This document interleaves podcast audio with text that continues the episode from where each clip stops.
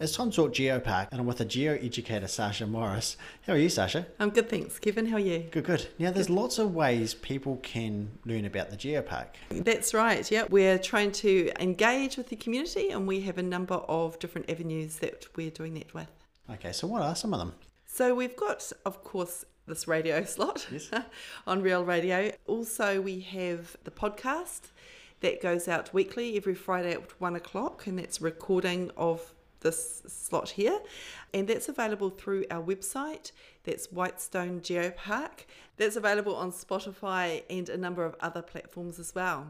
You'll also may be interested to know that we have our very own YouTube channel. Wow, so you've gone really digital. Yeah, completely.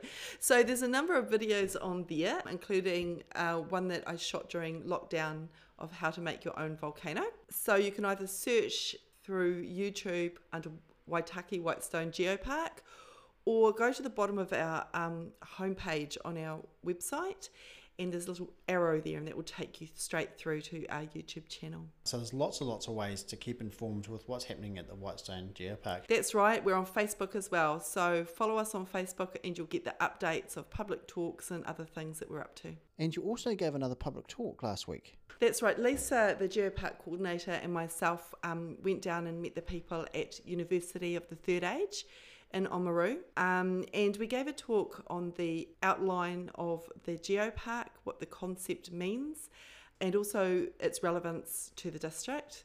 And then um, I also gave a talk on the Geopark in relation to Zealandia and how we are telling the story of the formation of Zealandia uh, through the geosites or through the um, rocks of significance in the area, about how they tell the story of the formation of our land.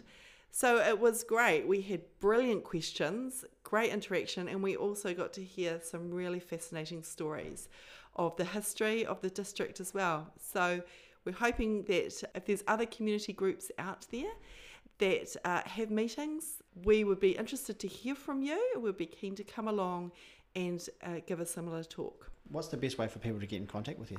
So the best way would be emailing us at info at whitestonegeopark.nz or you can contact us through Facebook as well. And of course, you can pop into the pop-up shop, which is on Thames Street as well. That's right, that's open from 12.30 till 4.30 weekdays and that's opposite the council buildings. Thanks, Sasha. Thank you.